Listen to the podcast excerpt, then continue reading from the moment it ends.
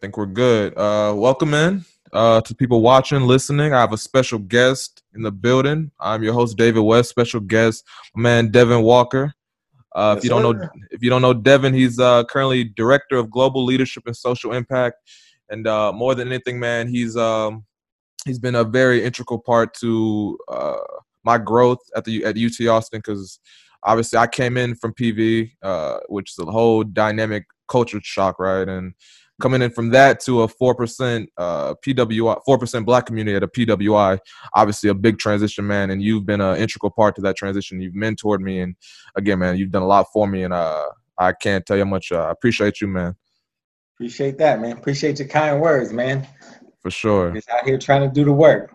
For sure, man. Uh, I I guess a little background, man. So from the West Coast, uh, came to Austin uh, around. When did you come to Austin? 2013 for my master. Right. Sounds good. Yeah, if you wouldn't mind, we could definitely start right there, man. Kind of that transition for you, coming from the West Coast, transitioning to Texas. Uh, what kind of culture shock is that for you, man? So, uh, well, actually, so I went from LA. I went to college in Wisconsin. Talk about a culture yeah. shock, man. Yeah. Break it down, man. I've never lived on the West man. Coast. Yeah. It was Wisconsin was 92% white when I was there, 1.8% black. So the mm. whole student of color population from America was 5%. And then Whoa. we had like 3% international students and then 92% white. It was crazy. Mm. Um, and you know, it's funny, man. I remember being in high school, and this just shows how distorted and mis educated some of us could be. And I'm taking myself here. Some of my best friend, he was going to Morehouse, and they was kind of questioning me, like, man, why don't you think about HBCU? I'm like, man, like, why? I want to go to a diverse school. You know, I want to go to a college yeah. that's diversity. Why do I go to all black sure. school? And then I went to an all white school. I mean, they gave me a full scholarship, but um, I guess it, it gets at the point that I, you know, if you're not informed about that stuff, some of that stuff from your family, you know, HBCUs when you're young, and you know, I'm mixed, and my dad didn't go to a HBCU, so there was less of a push to that in my household. Mm. Uh, it just shows how miseducated we could be about some of our own historical institutions. So I ended up in Wisconsin, hella white, hella cold. Uh, studied abroad a couple times. That's where I got into my, you know, travel stuff. Yeah, we'll definitely get into that. And then um, went back to LA and then eventually I went to Korea because I couldn't get over the, I had the travel bug, I went to Korea, taught English in Korea. So I transitioned from Korea to Austin. So Word. that was a hell of a transition, man, because I was having a good time in Korea, man. I was. I believe it, man. We're going to get into that too. You was teaching yeah. English out there, right? Yeah, teaching English. Yeah, man, definitely uh, get into that. All right, well then I'll say that there. For sure. um, let me see. So it's interesting you bring up the uh, growing up in the you said the uh, ninety five percent white uh, environment, right?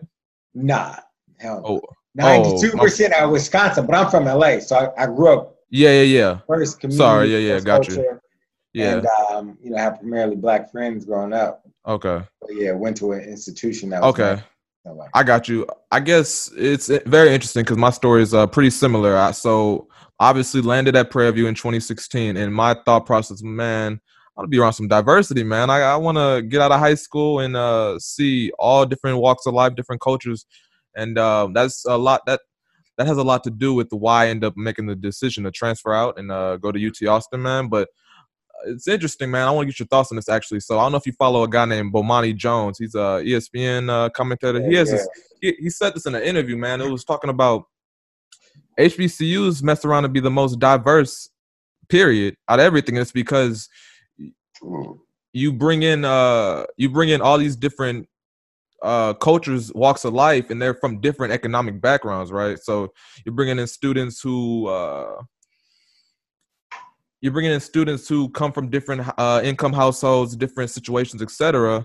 And whereas a PWI in some cases, definitely not all, but in some cases, maybe strictly the white privileged the white uh you know uh steady household steady everything right? Whereas a whereas hbcu uh more diverse on the sense of uh you have kids coming in from all walks of life different uh, impoverished uh, communities and different things such as that. Um i want to get your, t- your thoughts on that man because that was uh that was different when i heard that man. I don't know if you uh agree disagree or yeah i, I agree. I mean And I'm definitely no expert on HBCUs. Let me. Yeah, yeah, me either. but, um, you know, also there's there's a fair amount of racial diversity. One, black people are so heterogeneous. You know what I'm saying? There's hundred percent folks that is light skin as me. Shit, you might be a little more brown. You know, all the way to a real a, a darker skinned brother or sister. You know, and and all of our walks are quite different. You know what I'm saying? Like racism, colorism is at play. Hundred percent. Always. And um, so I think HBCUs, man, from my friends who went to HBCUs, they seem like they had incredible experiences. They got taught with a lot of care. Um, they got taught to think from black perspectives. Um, and then yeah, they're still we're still they're still in a city, right? Most cities are pretty diverse. I don't know. HBCU kind of reminds me of Atlanta, right? It's like based in blackness, but it's mad diverse. Mm. Right? Because you even think about some of the sports team in HBCU, some of the golf team, like baseball team, they got white folk in there. Of course, of course. And um, you know, their open admit policy, and many of them, you know, they take, you know, it's built in social justice, so it's about educating those who are left out of these other institutions. So that in and of itself casts such a wide net. You're going to get such a diverse group of people, diverse group of experiences, and really a great learning environment. Um, so that's definitely one thing that I wish I would have, I guess, been more open. I probably still would have went to Wisconsin because they gave me a four tuition scholarship. So you can't ignore that one. know what opportunities are, but um, 100%. I've definitely grown a lot in my thinking since then. I guess I just wish that you know more parents would start to have these conversations earlier with their kids. You know about. Mm. Higher education. What does it actually mean to learn, right? Because we go to these certain institutions like a UT, it's ranked really high, but what is the actual learning environment? Could you learn more at a Prairie View? Learn more about how to influence and impact your community, how to build up your community, how to resist some some of these social hegemonic uh, structures, right? So it, it, I think oftentimes we get convoluted in thinking that white is better or a white institution is better. But I really think it depends on your goals, you know. For sure, man. I echo a lot of the sentiments you just said, and uh, I actually had a PV professor on uh, a couple weeks ago, right? And uh, I guess I won't uh, get into the entire conversation, but uh, essentially, man, one of the things I left with from that conversation was uh, sort of take away the the knowledge I'm learning from a PWI, and then going back to PV in the future and applying that knowledge and incorporating some of the, the way PWIs do things the way they educate their students and just transfer that back to PV, man. And that's uh, kind of me doing my part to, uh, uh, you know, be a be a resource. And vice versa too, right? It's of like, course, of course, of course. You got to take the stuff that's happening in PV and, and of course, these, and that's what we're. I think in many ways, what we're trying to do within the division of diversity is, man, we really try to create an atmosphere that that helps students feel like they are in a black community or that they wow. have system of care and support. We're like, nah, we generally care about y'all, not just your grades, you know, your holistic development, like what's going on with your parents, like what's going on with your mental health, your emotional health. Like we talk For about sure. relationships, you know, we really do try to create a culture. In many ways, learning from the HBCU culture. Definitely. Uh, we try to create something like that at, at um, UT, which is challenging, but I think we're doing a good job. No, I uh, completely agree, man. We got the MEC and again the DDCE, who I've uh, worked with. You obviously uh, work with. Um, yeah, man, we can kind of jump right into that. It's a good transition. Um, sort of, uh, you you you land at Austin, right? I, I know we're kind of skipping some steps there. We're gonna get back to Korea and studying abroad and everything, but uh, I guess uh, in Austin, man, kind of being an educator and also being someone who's again the front man for uh, global global uh, global travel, global issues, all that different things, man. You kind of you being again the forefront of that. Um, uh, how did how did how did that sort of come about? So how did you land at Austin, and then how did you kind of become that uh, global figure? Yeah. So man, again, man, I guess I've always lived my life, man. Take advantage of the opportunities that are presented to you, right? Um, and I got accepted into UT. I didn't get no money, so I ended up calling Dr. Moore. He's like, cool, man. I'm actually like in Vietnam backpacking at this point. And this was not to cut you off. This is for your graduate, right? This was after you left yeah, Wisconsin. So this is me. Right, this yeah. is I'm, so like I'm yeah. trying to come to to come to get my graduate degree, my master's, and um, you know, so I, we set up a call. I go to I'm in Vietnam, so I go to this little coffee shop, get on the internet, uh, and you know, I'm like waiting for the call, and I get him on the phone. He's like, "Hey, man, you know, I'm running to a meeting. Actually, can I call you back in like an hour or two? I'm like, "Nah, man, I'm in Vietnam. I'm like 12 hours time difference. I'm at a coffee shop. Like, bro, you can't call me back. You know, like that's not how it really works out here." He's like, "What, man? You you in Vietnam and you black?" I'm like, "Yeah, man." And he said, "What you doing?" I'm like, "Man, I'm backpacking." And he was like, "Backpacking? What you mean by yourself?" I'm like, "Yeah, man, I'm, i was out there for like three months yeah. with a backpack."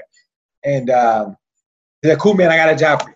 I want you to run my global stuff." So I'm like, "Cool." Wow. So later that summer, um, so this was probably right at the year, right, just about to get it to 2013. Okay. I'm still out in Korea, but here in Austin, he takes his first group abroad to China in the summer of 2013, right? and um, they had a great time. And I think they had like 40 students. It was a really successful trip. So then in the fall of 2013, that's when I get back on campus. And he kind of wants me to like, you know, take charge of that initiative. This year we're going to be going to South Africa in 2014. He wants me to help lead the program, develop some of the mm. program improvement, all that stuff. Really just be a face. And I was also TAing for his classes. And I found, so I had about 60 students I would work with. Okay.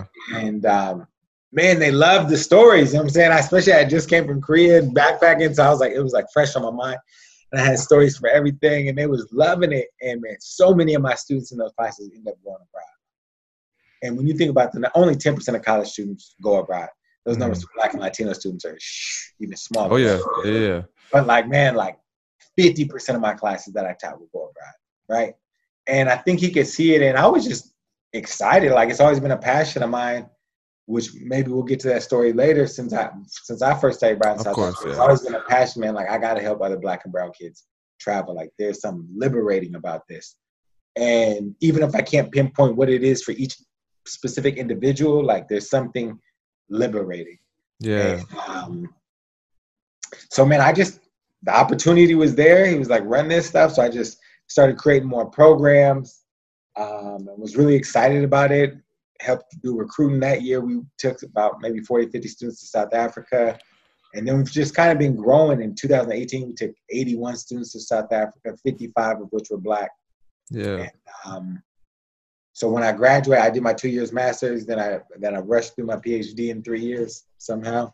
Mm. Um, and I studied the the influence of international education on black male student athletes, Division One student athletes, because oftentimes they're let, left out of the equation due to their, you know, their responsibilities. They don't get access to this.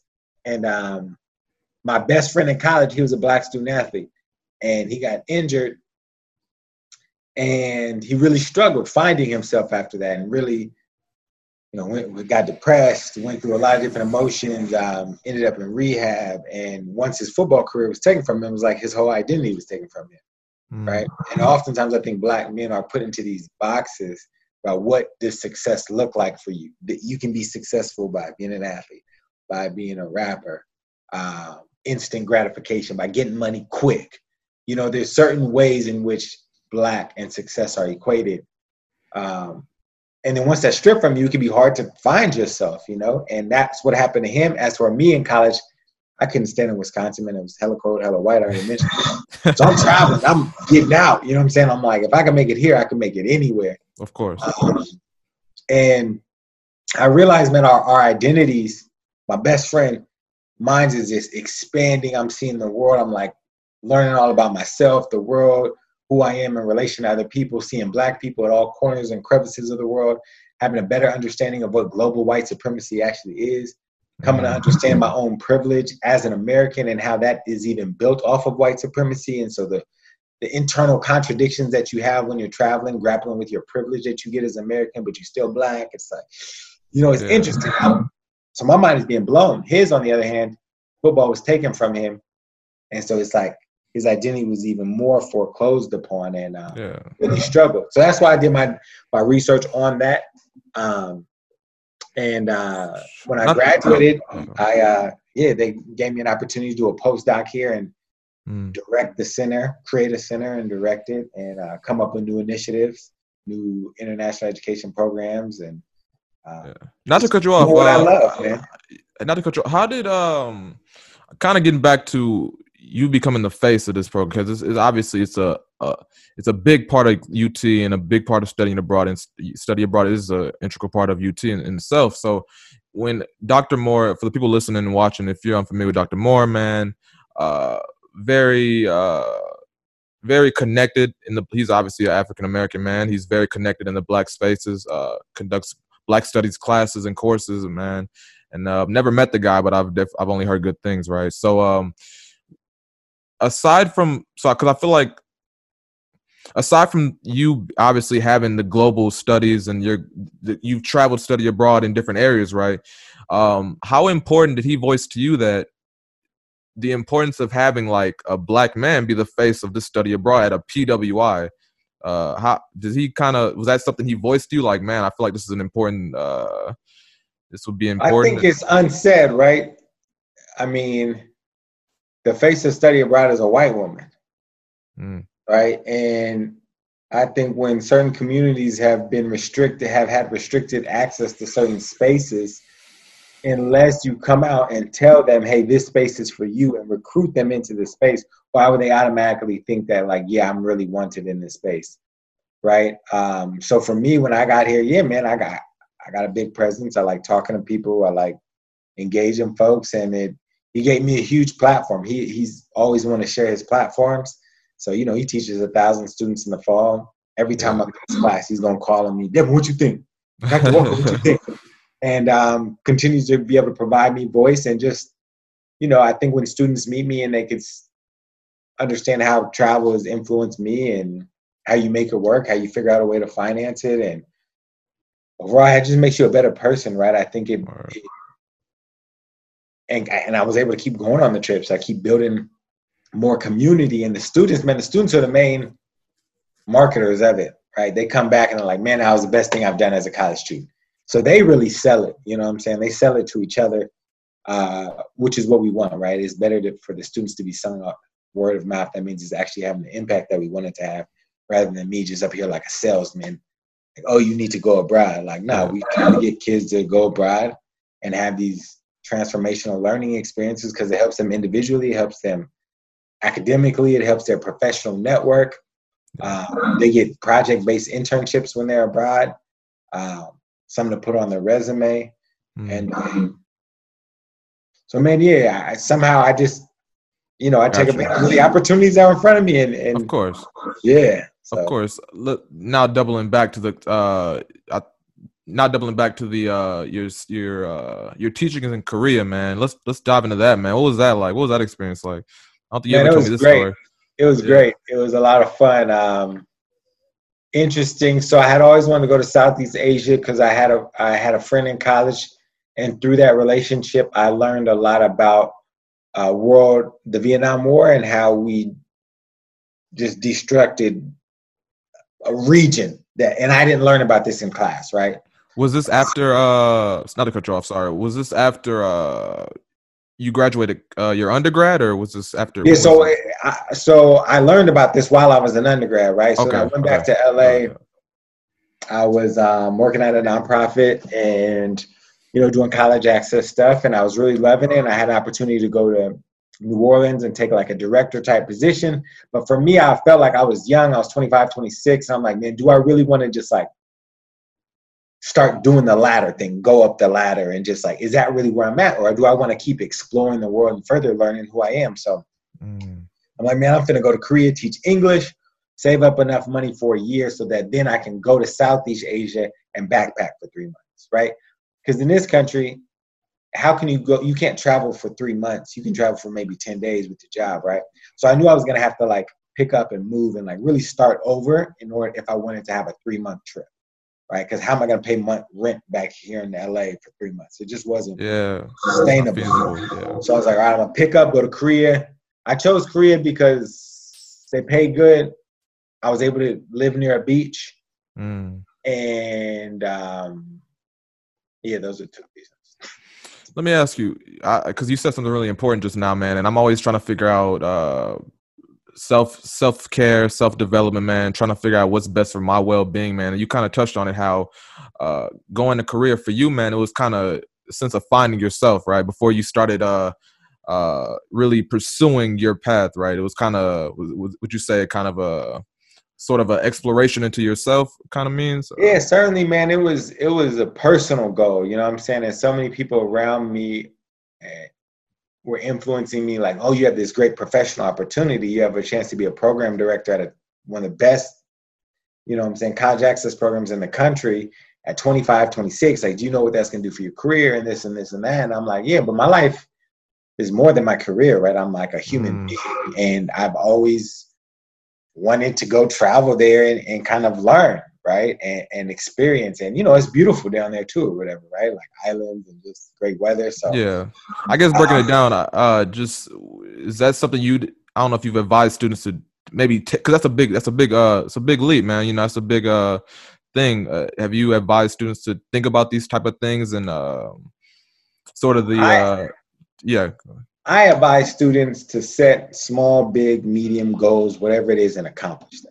And the more comfortable you get accomplishing goals that you set for yourself, then you will figure out in doing that, those little small goals, you will figure out your path, right? So mm-hmm. many people want the answer just to be given to them on like a platter, like, oh, this is my path. Like, nah. 100%. No, uh, some people come to college and know exactly what they want to do, but most of us don't, right? So it's really about well, what what's the small thing that you know you want to do, right? That question of like, what's your career goal? That can be overwhelming for young people. But if you break it down, we're like, what's one small thing? What's one small thing? And you start accomplishing those goals, you get used to living for yourself, mm. right? And living for your own development, for your betterment. And um, yeah, kind of being able to resist some of the social pressure to align and get a family and settle down and you know all that kind of stuff um, so that's what I really meant advice them. So some of that, so for some, yeah, advise them if they're interested in exploring international education or teaching abroad. Um, yeah, do that if that's something that you want to do. Um, but what's more important, get comfortable accomplishing goals that you set for yourself, and that'll kind of lay the pavement for your future. Word. Um, diving into sort of what you're doing now, man. The importance of the I guess the theme of this, the importance of globalization, man. Um, I follow a cat who uh, he calls nationalism a disease, right? Because it's uh, we're so consumed. We're, we only care about, in a sense, what's going on in the U.S., what's going on around us, what's going around in our community, but uh, he kind of emphasizes the importance of being a global citizen and being. Uh, this is something I'm also trying to work on currently. You know, trying to uh, be up on foreign policy, be up on things transpiring on a day to day everywhere, Africa, Asia, anywhere, right? So, um, you being so fluent in this area, man, can you kind of break down the importance of uh, globalization and why uh, that's an important thing to do? Be informed on what's happening co- globally. Man, the world is so small; everything is interconnected, right? And it's like part of the reason why I want to go to Southeast Asia is because I realized like I wasn't taught a true history of Vietnam War and all the things that we did. And I'm implicated in it. As an American, I get certain access, certain benefits, certain privileges. And if I'm not aware of what my country has done to afford me that stuff, then I'm part of the problem. Mm. Right. And it's the same way, it's so easy to critique someone with privilege. Like right now, like, you know, all these movements happening, which is great. It's very easy to critique a white person and say, like, yo, you have white privilege you know, why don't you do something and disrupt it? But we all have privilege as Americans, right? But of course. what does it mean to disrupt? That is a challenging question, right? Privilege is something that you don't necessarily see. So sometimes it takes you to get uncomfortable, go to a space. Man, I had some moments when I was in, you know, Vietnam with some people that did not like that I was American. You know I'm saying? That let me know what our country did to them and to their family. Man, I went to this one little village, man. You could only get there by boat. And you know, I'm talking to different people, da da da da. They figure I'm American, so they start connecting me to their American-based stories, right? And yeah. this this is in um, Laos. Yeah, this is in Laos. This ain't even Vietnam. Laos is a country right next to Vietnam. Okay. And they took me to this cave, and they said, "Look, man." I'm like looking around in there, and it looked like people used to live in here, right? Like not recently. It was kind of almost like a museum, but it's mm. just a cave. And they're like, yeah, so during the Vietnam War and even after it, uh, we were bombed every day by Americans, every single day for eight years. And we lived in this cave to protect ourselves from the bombs. I'm like, what? They're like, yeah, we were bombed every single year. You know, America dropped more bombs in Laos and in Cambodia, which were neutral during the war, right? They're just next to Vietnam. We dropped more bombs in those two countries than all of the bombs in World War II by every country combined, right? And it's like, we don't know none of that, right? So when we think about even like immigration patterns of Asian people coming to this country, like now I can better understand why Southeast Asians, their experiences in this country, outside of the fact that they're a little bit more brown, are very different than an East Asian because the immigration patterns are different. The reason why they came here is very different, is off of asylum and refugee status, right? Escaping war as compared to sometimes East Asians, Chinese, Japanese, the reasons for migration are very different. So it better helps you understand the landscape of the world. Um, you know, even for example, this COVID thing or whatever, right? Yeah. If we paid attention, America is like loves America, right? We don't think nothing else about the world. Yeah. And uh, we believe that we're better. Yeah, we, we literally believe that we're better, right? We've seen what was happening in China. We've seen that it started spreading to Japan, South Korea, Italy, and we literally didn't take the steps to stop it from from happening here, right? We we literally thought because our worldview sees ourselves as superior to these other people, right? We allowed ourselves to convince ourselves, our leadership, that we're going to be immune to this. We're going to be better than this. We're America. Like it's not going to happen here, you know. And it and that's why it's hit us worse than any other country, mm. right? It's just like these mythologies that are so built into American identity about like American exceptionalism are actually quite catastrophic, right? And allowed for so many people right now to die. And for me, you know, I was supposed to take a bunch of uh, high school students to China this yeah. year. So for me, I'm paying attention to the world way back then. I cut that. Tr- I canceled that trip in January. Right? Wow. UT didn't end up canceling our study abroad trips till March mm. like two months later because there's such a lack of like awareness around the world that's important um, and yeah. with the internet and everything making the world so much smaller um, you know there's a lot that we can learn from the world there's a lot obviously that we believe the world can learn from us um, but man, it's so inspiring, man. You go to like another country, South Africa is one of my favorite countries, and you see these people making, getting it done with such less resources. It makes you, when I come back here, like, all right, how can I better lead? How can I live off less? Mm. Right? Uh, MLK said one of the diseases uh, of America is materialism, and that what leads to so much racism. Um, and for me, man, just realizing how much more I could do with less, and you you learn that by being in other countries and being inspired by people and seeing how they navigate issues and problems and challenges. Um, so there's a lot, man, we could learn about the world. And in learning about the world, we learn so much about ourselves. Like, you know, little stuff. You know, when you leave the water on, who is that actually affecting? It's affecting somebody. When you leave food on your plate, right? All these little things, right? Who's who made this shirt? What were the working conditions? Right. So before you go buy a new shirt every week, right? Think about the fact that somebody made that shirt and their working conditions probably aren't ideal. I I think uh, the practice of gratitude is uh, one of those essential components, man. That again, man, these are things I'm working on, and the things I encourage my peers to work on, man. Because, like you said, we uh, living in America, living in uh, such a fast-paced environment, man. We take a lot of things for granted. We uh we don't see things on a we don't think we don't see things happening globally, and uh, again, we just take it we just take little things for granted, right? So going off that to uh you referenced the uh 100 passports man obviously i know i know a lot about it man um followed it from its conception man and uh did my part to help out and uh we did, we shot some videos we did some articles man i'm uh I'll uh, make sure anyone following this conversation, man, I'll post link all that stuff, man. And we did a lot of great things, man. Um, yeah, I know it. You said it got canceled, man, but I kind of want you to kind of break down what that uh, initiative was, man, kind of from the beginning, and uh, kind of run me through the timeline, man, for people. yeah, so know. you said something earlier that actually, when you were talking about the professor PV, he was talking about like, well, you know, what can you take from these institutions and leverage it to serve others, right? Ultimately, yes. that's what I I got so I thought the same thing, man. Right? Education abroad is transformative for our students, especially our black and brown students, and they're able to navigate it well better than white students. Um, so how can I leverage that into the community? So I'm like, first and foremost, in order to travel, you need a passport.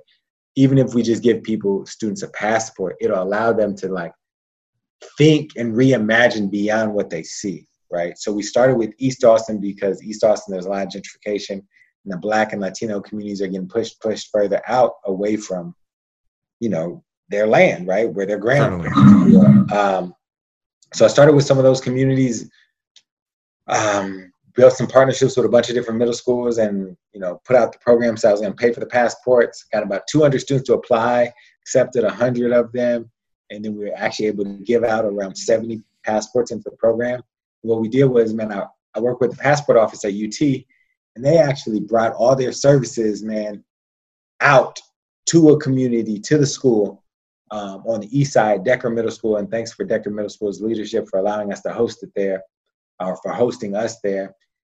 And we did that because all the people live over there, right? So it's one thing to provide a service to somebody, but if you're providing someone a service, you're like, hey, well, you got to come way on the other side of town. You got to come to UT where there's no parking. Parking costs ten dollars. Um, you're not really meeting their needs, right? You got to find a way. When you want to serve somebody, you actually got to figure out, well, what are their actual needs before you come up with this whole plan about what you want to introduce. Um, so we did it there. It was dope. I created these little passport booklets for all the students where they could take a little um, little things that print out little pictures, Polaroid picture. Yeah, yeah, yeah. Staple it on there, and then they will go to these different um, spots around the room, and each little location they had to complete a task, and they would get a passport stamp. You know, to get them to start to think, what would it mean for me to go to China? What would it mean for me to go to South Africa and get all these different passport stamps? Um, so we did that, and I had about 70 kids in the program. That was during their eighth grade year. I would meet with them once a month, go to the different schools, which was exhausting leading the workshops. And then this year in the fall, I was supposed I mean, I started uh, uh, a selection process to ultimately try to pick 25 of them to take them to China. And you were at that, right? You were at the large group interview. Yes, sir, man. Thanks for having me there. A lot of fun. Yeah, man. Just had them put them in groups, working on little small projects, doing presentations, really just to get their communication style. A lot of fun. Their leadership style. How do they work with one another? And get them to think about what are skills that are actually really important and really essential that um, you know are different than math or writing right it's mm-hmm. communication it's empathy it's your ability to take on a leadership role ability to process and be a critical thinker. So the interview was around about those skills. And then i individually interviewed each one of those students which was mad exhausting. Um, just and also to give them some you know some professional development experience. Like what is it yeah. what's it to be in an interview in the ninth grade with the opportunity to go to china on the line all expenses paid trip to china? You know them kids is nervous. Um, so it was a lot of fun. I eventually selected the 25 and in december and january right when we were about to unleash the programming covid happened and uh, so i let them know early that it wasn't going to happen um, and I'm glad I was able to, you know I'm saying? So not to drag those students along. So I still am connecting with them. I got some summer programming up and ready for them uh, just to keep them engaged and just for them to think about how all this stuff right now we're dealing with is interconnected, right? This Black Lives Matter, it's not just happening here. Like Black Lives Matter happen everywhere. And we think about COVID. COVID isn't just negatively impacting Black and Latino folks here. That's everywhere, right? Black people in most countries are at the bottom of the socioeconomic ladder. So when it really does start hitting the global south, COVID, which is kind of right now, man, you the, the, the numbers of black people that are going to be impacted, it's going to be crazy, right? Um, so man, just helping the, the young people just think about the interconnectedness of some of these issues and um, what opportunities that they have to make change in their own communities and or abroad. Yeah, no, that's uh, beautiful. I'm happy you um, that you're still connected with those uh, kids that you selected, and that that's a beautiful thing to me, man. Because uh, I remember one of the first things that when once I got that cancellation about the semester, man, uh, remote class, like, man, how this gonna impact Devin and the things he's doing, man? Because like I said, I I tried to be uh I tried to be involved. You know, what I'm saying you had me on a few events and uh uh try to uh uh, forecast what you were doing to the best I could, right? And uh, yeah, so yeah, I definitely was thinking about it, man. I was like, man, how's this gonna uh, impact Devin and uh, but it's beautiful to, that you're still uh, connected. Man, I was supposed to get married in April, man. I had to cancel that. Wow, man. Yeah, so it's it, it, it's it's definitely hit home. And what started off the first half of the year, man, seeming like really challenging, canceling. You know, I had to cancel that program, which killed me. You know, letting down young. I could imagine, yeah. Never traveled, man. That that killed me. That was like my baby, you know. And then having to cancel. I, I started. I launched a trip to Dubai this year had to cancel that the week before spring break. It was supposed to be on spring break. I had to cancel that the week before. Even still, canceled it before the university. Canceled all their stuff. Because again, man, I think I was just a little bit more in tune with what was going on globally. Like, nah, it's, it's yeah, it's important. That's, yeah. So the university canceled all the study abroad trips like the day before school got out for spring break. So left a lot of people who were supposed to travel for spring break or do like different type of um, service learning projects kind of and that's pretty late to cancel it. Um, mm. So that then I had to cancel. You know, we canceled the South Africa trip, to Costa yeah. Rica. Um, so it started off this year being really tough and challenging. I think in the and then the, the deaths, Ahmaud Arbery, Breonna Taylor, uh, George Floyd, like just seemed really heavy, man. But I actually think the second half of this year, I'm like inspired beyond anything I've ever experienced before, man. And mm. I just think the momentum that is gathering. It's almost like a perfect storm, right? It's almost like a perfect something that's so bad is going to hopefully devastate the structures that have held up inequity and uh, racism for so long in this country that it's going to be a perfect storm to disrupt all that stuff, right? I mean, you've seen what happened with in Minnesota right now, like the university defunded from the police, yep. and the school district defunded from the police. And now the state came in and is investigating the police department. Now they said they're going to disband the police department and develop a whole new kind of community-oriented policing program. Um, and they had Mitt Romney protesting the other day talking about Black Lives Matter. Um, there's a lot of stuff happening right now that that's big because of the momentum of all this. You know, the, mo- the momentum of those deaths happening when everybody's at home on social media because they're not at work because the economy is shut down. Everybody being able to go out and protest days on end because shit, a lot of black people are out of work, man. You know what I'm saying? So it's almost like what seems horrible is actually creating the conditions for something beautiful, hopefully, to happen. I, I realize that I'm also saying that from a very privileged position. I still get a paycheck. Um, you know, I get to work from home. I have the space to work from home. Um, so I, I, know people are out there struggling. So I'm, it, when I say a perfect storm, it's not to suggest that people really are struggling right now. Yeah. They are. lives are being lost. You know, um, a lot of Black lives are being lost. Uh, but something is brewing. Something is happening to this country, to this world. You know, there's protests all over globally around Black Lives Matter, right? right. And um, I think that's the type of energy and pressure that we're gonna need to get this goofball out but further than that, right, not only get him out, we need to disrupt some of these structures, right? It's not just individuals who control things, right? It's these structures. Like I think what mm-hmm. happening in Minnesota with the police department. So we'll see what the rest of this year holds. I'm excited.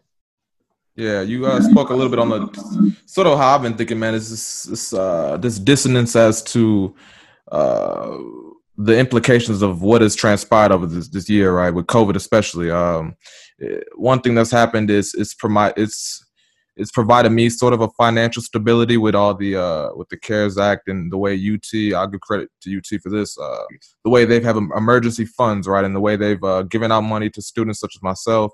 Um, so that's on one end, right? Uh, some sort of financial stability that I haven't had in a long time. But then the dissonance comes in when, uh, like, I've, I've had family who's passed away in New Orleans who, uh, which is one of the hardest hit uh, cities, you know, right? So I've had family members who've passed away, man. So again, acknowledging that, um, just how, again, man, how we're privileged, man. But at the end of the day, man, people are really out here being affected, and uh, again, man, it, disproportionately killing our community specifically, yeah. right? So. Uh, so yeah. yeah, man. But um, a little tangent there. Transitioning to uh study abroad, man. Sort of your ethos, man, and how uh involved you are with that, man. We I, I don't know if you remember this, but when I first got on campus, man, I was working for the Daily Texan, right? And I got I had you for the article for the it was kind of focusing on study abroad, but we took a little diver, we took a deeper dive into uh, sort of the gender gap, right? How women are largely outnumbering men in terms of study abroad, and uh, sort of the reasons for that. And uh, I remember one of the things we came, uh, one of the uh, the uh, conclusions we came across was sort of uh, women are women are more motivated than men to study abroad, and I feel like that's because uh, men don't see sort of the the end goal, right? We don't see we don't see the economic growth that can come from studying abroad, right? Um, we we just see it as a my man Brandon, uh, who I interviewed for the piece as well, man. He put it beautifully, man. We just men see it as a trip, right? That's that's it, just a little trip outside the country, man. But in turn, man, you can learn so many different uh, so many different cultural things. You learn more about cultures, pick up a language, maybe. You know what I'm saying? So there are all these different uh, benefits to potentially studying abroad, man. Just want to, obviously, you're very fluent in this field, man. Could you speak to some of those things, man, and how we, yeah. On the gender piece, um, yeah, man, I think, man, especially for college students, man, women are just they more about it, man. They active. They take on leadership roles. They're the ones speaking up in class. They sure, I remember people were people, people were saying I was generalizing. Led by black women, you know. I mean, yeah. black women have forever been at the forefront of shit, everything. Hundred percent. And I think black men are oftentimes get the credit for these things, but we are oftentimes, I think, in many ways, trying to catch up. Um, but yeah, I mean, there's also certain responsibilities as a man growing up in the culture in which we do, where you feel like, all right, you got to be the provider, you got to do these things, right? And so if you have these certain goals, well, how does study abroad fit into this goal, right? And if you can't necessarily make sense of that, then it's if it's not helping you reach a goal, then I can see why you know students are taking advantage of it. Um, but man, there's so much to learn. There's so much. And speaking of gender, one of the things that I remember learning when I went abroad for the first couple of times is uh, how warped my my perception of masculinity was. Mm. Growing up in LA and trying to be tough, being mixed, or trying to be prove my black maleness, whatever that meant, and, and the distortions that came along with that. Um, and you know, you go abroad and you're like, I thought this is my view back then. You know, every time I met somebody, I'm like, oh, this dude's gay. This dude's. I just thought all these dudes were gay because they didn't have the same sort of like masculinity that an American man did. They didn't. Their body didn't look the same. The way they might move their body looked different. Uh, seeing men hold hands, I'm like, you know, I was yeah, like, what's going on? But it, it it really helped me deconstruct some of the things that were holding up this masculinity in me. I'm like, where is this coming from? Like, why do I think this way? Why do I have to perform in this way to be considered a man, right? And it, and it gave me the space to deconstruct a lot of that stuff for myself, which has been very beneficial in my development as a human being. Um, but man, there's so much, there's so much to learn, to do, to experience globally, and I think as core man, it just helps you see humanity in all, all its brightness and all its colors and it, it forces you to pay attention to what's going on in the world, right? Like it forces you, you know, after being in the Middle East, you know, I went first time like Turkey, which maybe some might consider the Middle East, some might not, or Egypt I went to, you know, and then you start to see like we see Middle Eastern bodies drop so easily almost like black bodies, and it's just like, oh, you know, 50 Syrians died today in a car bomb. Okay, next, right? We don't even care. Yeah. and you meet these people and you realize they're just as human as you. You are one and the same. It, it, it's it's so you just realize how conditioned we are to see certain things. For I'm gonna give this quick story. Yeah. Um, so after I left South Africa, I studied abroad in South Africa my senior year undergrad, and then I was like, I went to Egypt by myself for two weeks, and I was, you know, just traveling around. That was a big goal of mine. I had always wanted to go to pyramids and stuff. Um, and I went to Sinai, which is like this little stretch of land, looks like a triangle in between um, the mainland of Egypt and Israel. It's still Egyptian land. And um, so I went over there. I was somebody told me it was a nice little spot. forgot the name of the town. So I'm on a bus, go up to Israel because I never got off the bus. And then I'm like, oh, maybe I'll go to Israel. The currency exchange was way more expensive than Now I'm taking my ass back to Egypt, right? Hmm. go back to the bus. I'm like, man, just just drop me off in a town, man. I'm just gonna get off, right? We're communicating broken English. We get to a town. Five minutes before we we got to the town, I was able to see water like on the side. So I'm like, cool, this is the town for me. I got there's an ocean. I'm good. Um, get out. I'm walking. I got my backpack and little duffel bag, and this jeep rolls up next to me, and these two dudes, these Bedouin men, Bedouins are the people who live there, and they're dressed in traditional Bedouin gear, you know, all white, head wrap and everything, and uh, they're like, "Hey man, where you going?" I'm like, um, "You know, I'm going down the street." One of the dudes driving was the main dude talking. I say, "Hey man, you need a place to stay? We got a place to stay for you." I'm like, "Nah, man, I'm good. I'm I'm going right down the street. I'm walking to my hostel." Say, "Nah, man, we got a great place. I, I guarantee you, the hostel, you know, the place that we're gonna take you to is way better than the hostel where you're going." I'm like, "Nah, bro, I'm I'm good. You know, I know exactly where I'm going. Mind you, I have no idea where I'm going. Like, I literally just got dropped off the, at the bus stop in this town. I just walking from the bus stop, trying to figure it out. Yeah.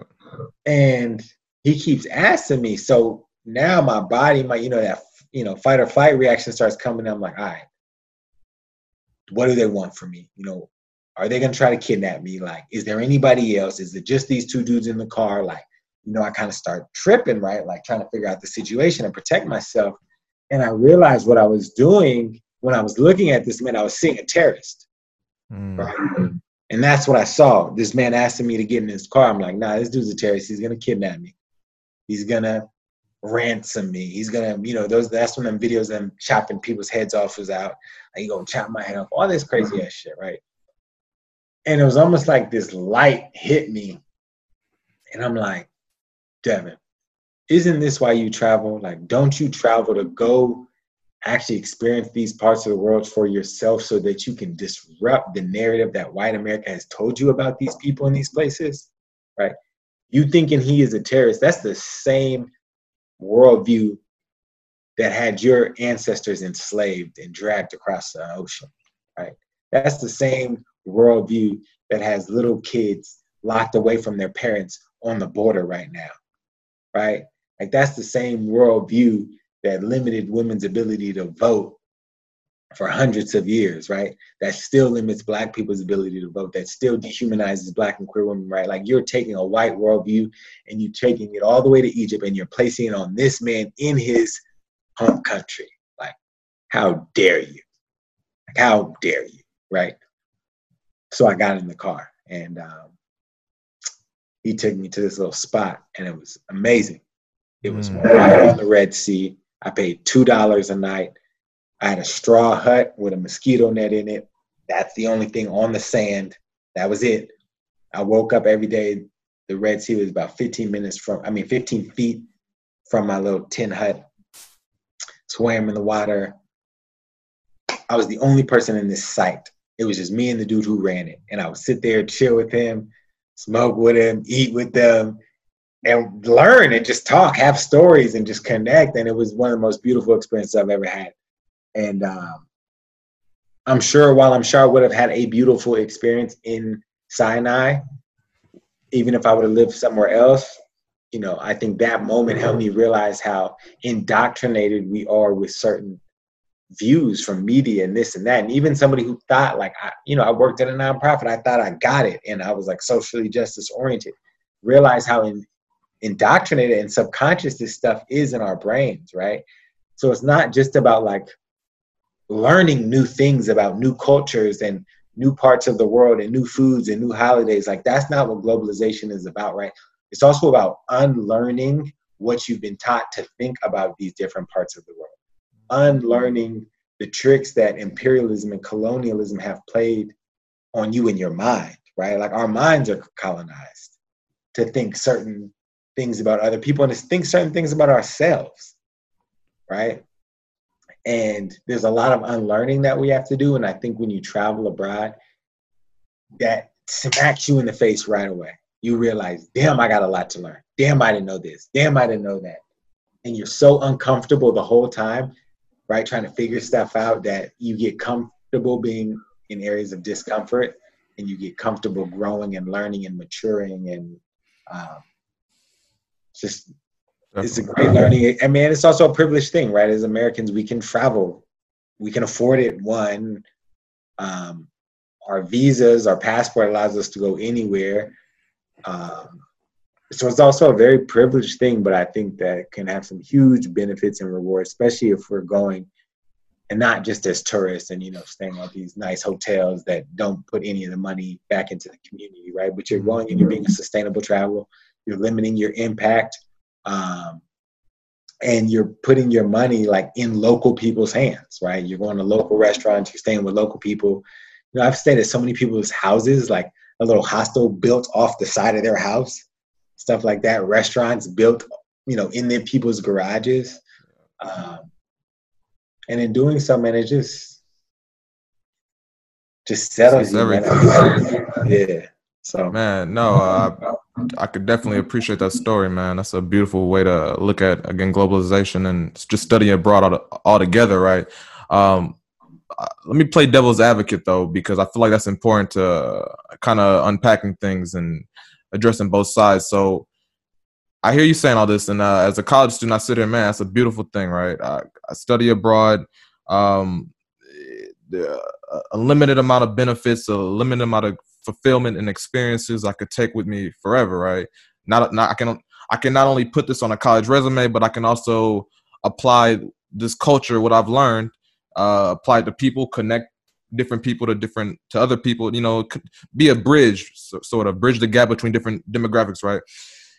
And uh, as a college student uh, trying to who comes into college and looks at it like okay this is beautiful but financially man how especially the black community financially right? Coming in how am i going to afford to get these experiences man? I know this is a lot of the work you do so i'm happy to ask you this question how do you specifically the black community, right? Not the black people of color. How do you break down, man, this financial barrier that comes with studying abroad, right? And how do we uh, not only jump over that hurdle, man, but we we go out there and go get it. Yeah, I that's a great question, especially in the wake of COVID, man, and, and realizing that we primarily target and recruit, you know, black first gen students right? Because those are students we we want to provide these opportunities to because they traditionally get overlooked. But now understanding like the the impact that COVID is going to have on people's finances is, is going to be different, right? So part of it is like my job is also create like what kind of global learning experiences can people have locally, right? Um, and that means both engaging with international students. That means becoming more aware of taking classes that help us get outside of this box. Um, but in terms of like actually just like actually figuring out the finances, man, I always tell people there's always going to be reasons not to. You got to find the reasons why. If it's your goal to go, mm. you got to be able to find the reasons why. Don't be, my fiance often says, like, don't be the person to tell yourself no, right? Because once that happens, yeah, you never even gave yourself a shot to go. You literally never even gave yourself an opportunity. And then, yeah, in, in, the long run, you could blame it. It was too expensive. You could blame it on finances, but it was really the fact that you actually didn't try. Your mind right? was already predetermined. Yeah, so there's different things. And I'll give you this one example. You can study abroad at a university in Mexico for a semester for cheaper than you can at UT. Right? Mm-hmm. Because the cost of living is cheaper down there, the food is cheaper down there. So while the flight may cost you $500 when you break that out over five months of being a bride that's $100 a month. And the cost of living down there is way less than $100 a month. So you're actually making up that money right?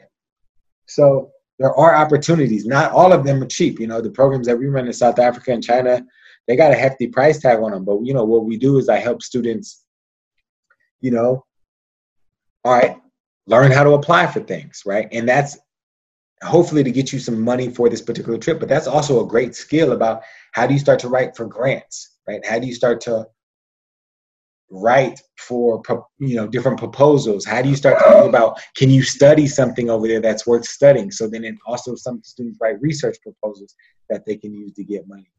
Um, how do you help people develop marketing skills, right? So it's like, all right, you want to do a GoFundMe well, why why should somebody invest, right? Maybe you're going to say, hey, for every, you know, for a hundred dollars, that gives me two nights stay. You know, help people make sense of the money that they're trying to donate to you. Or also maybe you'll be able to be like, all right, for every twenty dollars donated to me, I'm gonna give somebody a bracelet. If you donate a hundred dollars, you get a bracelet. And when I come back, I'm gonna cook you a traditional home cooked meal. So there's so many skills you can actually build, professional development skills you can actually build in trying to figure out this goal right? right. That yeah, you might get raised three, four thousand dollars. You know, my job is also to find donors and things like that to self support students, right? So that's something that I try to do on my end, um, and also get student narratives to provide to donors. But all that stuff is gonna look shaky this year, man, because everybody lost money. So I, I, it's a great question that you're asking. I think it's to be a great challenge for us. Um, but again, I think for most people, I think, man, if if you really want something to happen, get in the habit of making it happen. Because even if you take like I owe 60 racks in loans, most of that is from my undergrad traveling experiences. But those experiences put me on a trajectory where it's like now I have a PhD, I got a great family, solid house, solid salary, and I can pay those loans, mm. right? And if I would have never took that opportunity and like that risk, then I would never, I wouldn't be here today. You know what I'm saying? So maybe I'd have five thousand dollars in loans, but maybe I'd mess, make twenty thousand dollars less a year. I definitely wouldn't have a PhD, and I definitely wouldn't be doing what I love to do and that kind of goes back to what I, what I said to you earlier. Like people got to get in the habit of accomplishing goals that they set for themselves, right? Now, maybe you do want to study abroad, but maybe that doesn't actually align with the goals that you have set for yourself. So maybe you don't do it, right? Maybe what you do is say, you know what? I'm going to save $25 a month so that by junior year, I'm going to be able to go on a one week um, trip to Puerto Rico and do some community service work there. So maybe you don't get the full study abroad experience here, right? But if it's still a goal, there's still a way that you can accomplish it. Um, so yeah, finances deter a lot of people. It's a very real situation, um, but finances deterred a lot of black folk from going to college over many years, right? But at the end of the day, some folks were like, nah, I need to do it and make this investment in myself. And we believe the same thing with international education, right? It's an investment in yourself, it's an investment in your future. Uh, once I started traveling abroad, man, my little brother started traveling. He's been in hella countries, he's lived in hella countries. Uh, he lived in a jungle in Uruguay for a month, walking a puma every day into the jungle for five hours you know what I'm saying? So you never know when what experience that and he owes way less in loans than I do. Right. But by me taking on that burden of loans and me like going for what I want and him seeing that he studied abroad for a year in Mexico, he's lived a year in Australia. He went to a World Cup game in Brazil, backpacked through South America for six months. He's had all these crazy experiences. And I'll say this he wanted to go to business school. And he didn't have all he didn't have business experience like the rest of these students did or whatever. He had his undergrad degree. He had worked at a couple different businesses along the way, but since he traveled so much, a lot of his professional experience was in food and beverage, and you know he also taught in Korea and these different things. So he's trying to figure out how you know what's my angle for for business school. And what he told him is, he said, I have a history of accomplishing goals that I set. I wanted to go teach in Korea. I did that. I wanted to go live in Australia. I did that. I wanted to go to a World Cup game in Brazil. I did that. I wanted to walk a fucking puma through a jungle every day. And I did that. Now I want to go to business school and I want to do well and I want to be a leader in your business school. I have a history of accomplishing my goals. That's what I can bring to the table. Uh, he got, hey, he got in. He got a full tuition scholarship to go to business school, and when he got there, he became a leader. He got a job, and now he's become a leader in his his own company because he has a history of accomplishing things that he set out to do. So many of us we get taught to do what we're socialized into doing, but before long, you don't even have a sense of your own soul and purpose and like what is your angle right? Like, who actually are you? Because you've been constantly adjusting to what other people expect or other people tell you to do. Um, so again, man, I think it's I think the world will be a lot better place for those of us with the privilege to do what we're called to do. Um,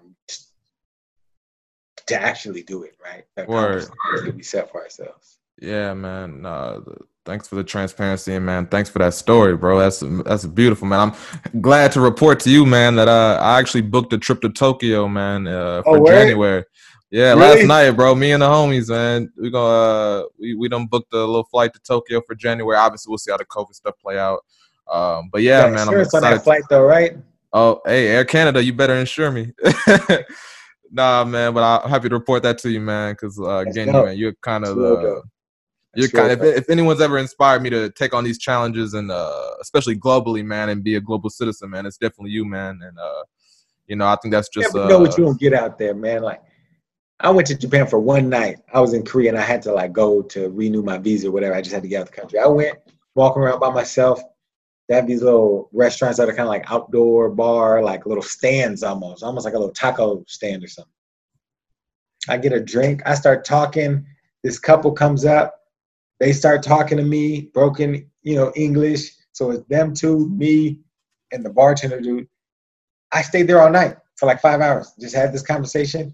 mm, Went and slept in like a video game room. You could play like you can rent out rooms to play video games in like Asian countries, and it's cheaper than a hotel. So I just was like, I'm gonna rent That's this. I'm playing a video game and just sleep on the floor.